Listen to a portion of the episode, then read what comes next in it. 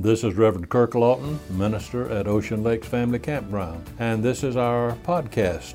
Our prayer is that this message may enrich your life as you find God especially meaningful to you. Thank you for worshiping with us.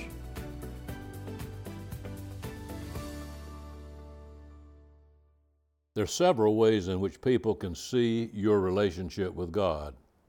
One way is shown by your presence in church, like those of you who are here this morning at Ocean Lakes. Another way is shown by your actions tomorrow morning.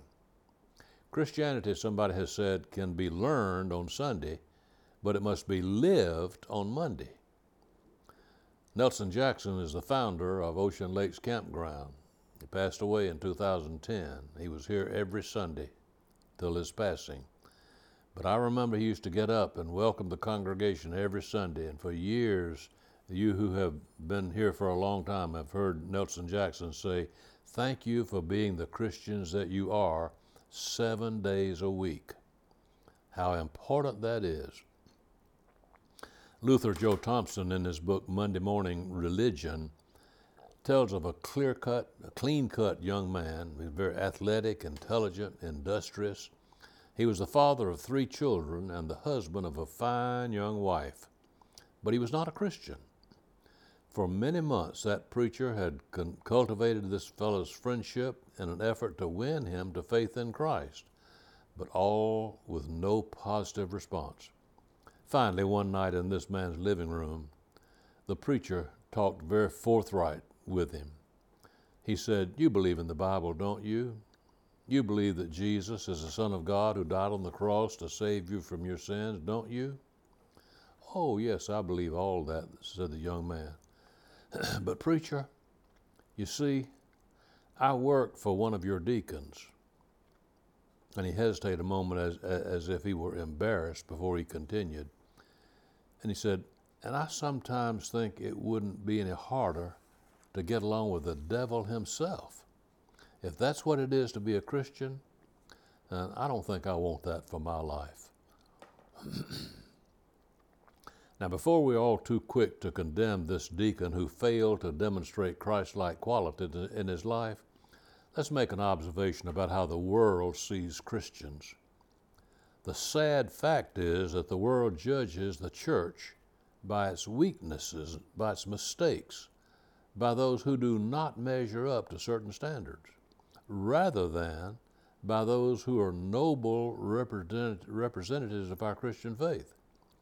Many who are outside the church are quick to condemn church people for doing the very things they themselves are guilty of doing. One does not judge the quality of groceries by the character of the, of the grocer or the clerk at the checkout counter. One cannot discern the quality of clothes purchased by the personality of the sale clerk who sold you those clothes. I do not know of anybody who makes a gasoline purchase based on the driving skills of the operator of the gasoline truck that brought that gas to the station.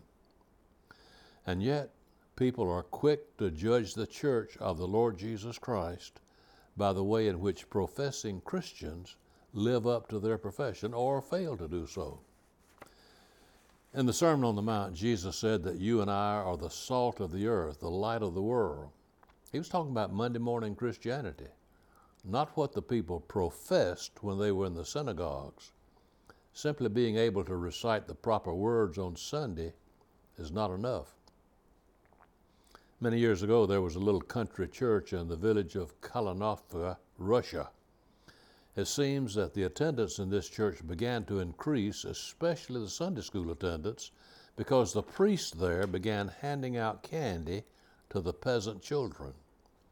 One of the most faithful memorizers of Scripture was a little round faced boy who recited his verses with an air of great piety and then hurried out in the fields to munch his sweets that he had won. In fact, this little boy recited so well that the priest encouraged him to enter the weekday school which the church sponsored. The boy's devout parents excused their lad from his chores to make possible his attendance at this church school. Before he stopped going to this school, this little Russian boy was said to have recited the entire four Gospels Matthew, Mark, Luke, and John completely from memory. As he grew older, this same person was known still to recite scriptures, but in a different context. This prized pupil of the world, uh, of the Word of God, came to be known as Nikita Khrushchev, the former communist dictator of Russia. It matters not to a wife if her husband whispers into her ear, I love you, I love you, when the husband does not show this love in everyday consideration. When he's inconsiderate of her feelings, it matters very little what he says. Don't you know that God must get tired of all we say on Sundays when our lives on Monday morning attest to something entirely different? Oh, some people can be so smooth with words. Are you familiar with the word repartee? This is a noun which means a clever, a witty reply. Most of us can think of a clever, witty reply about 24 hours later. I, I, heard a good example of this some time ago. Maybe you've heard this story. It seems that a man walked into the produce section of his local supermarket and asked to buy half a head of lettuce. The boy working in that department told him they sold only whole heads of lettuce. But the man was insistent that the boy sell him just half of a head of lettuce. I don't need but half, and the rest is going to spoil before I can eat it. I demand that you sell me half a head of lettuce, said the man. And finally, after wrangling for a while, the man demanded to speak with the store manager.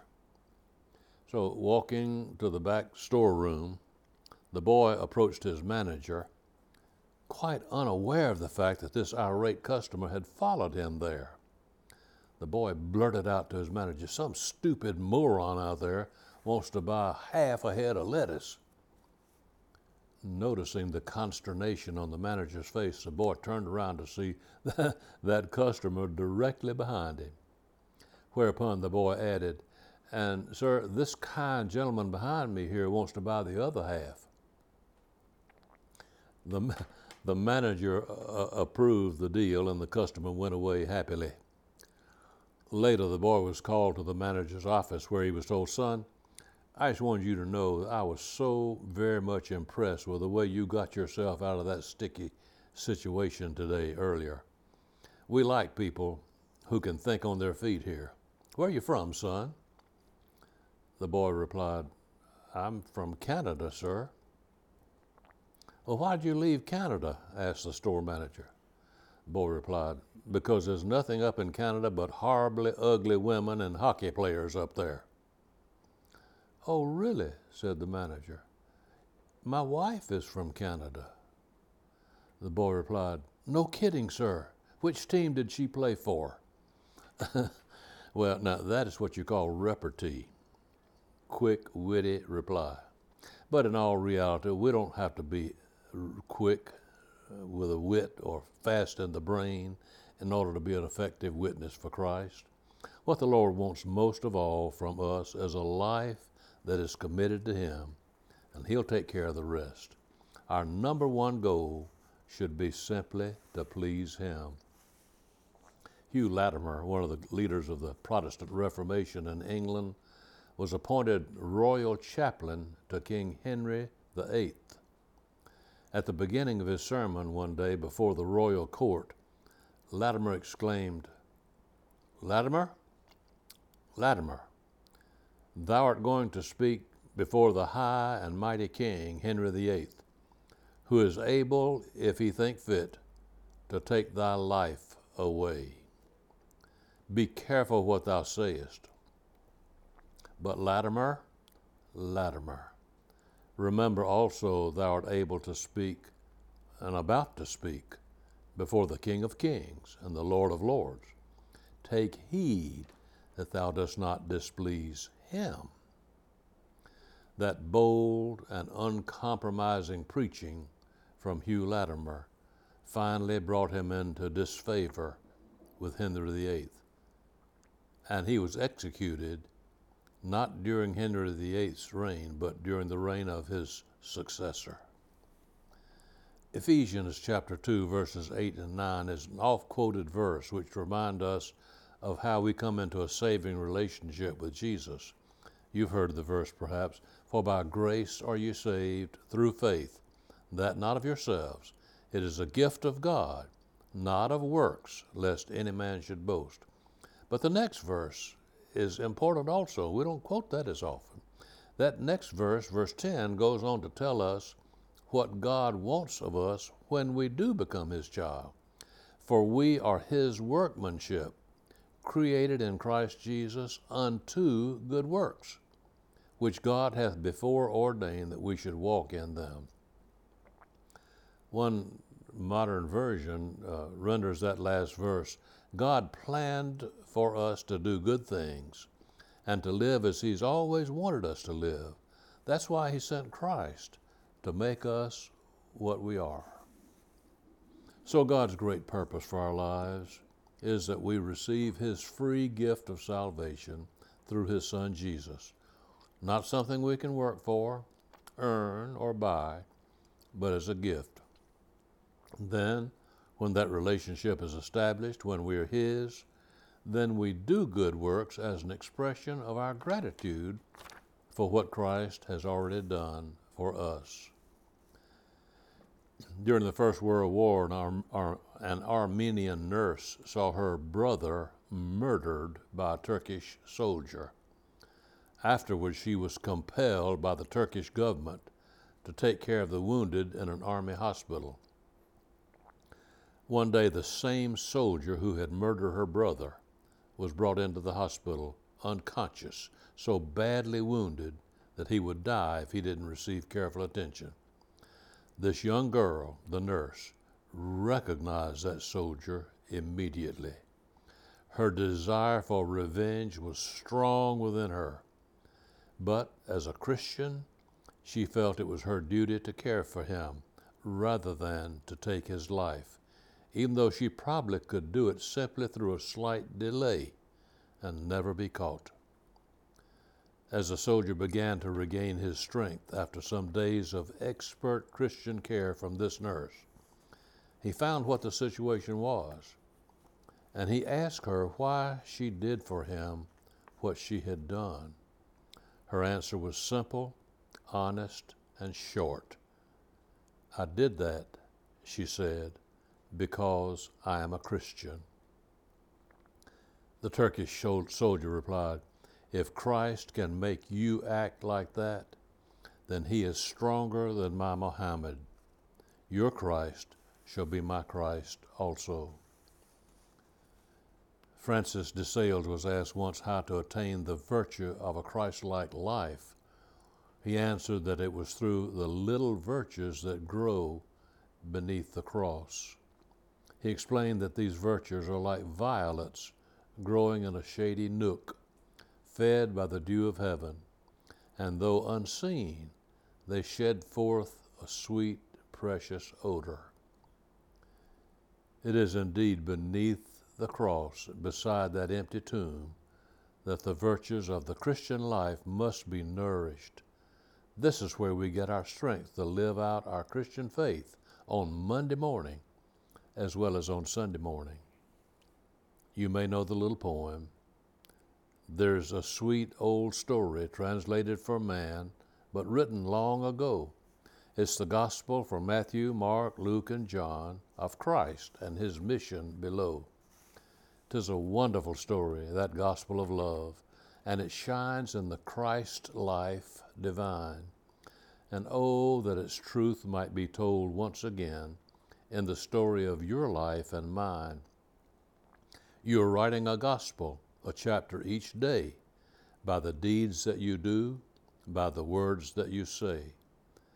People read what you write, whether faithless or true.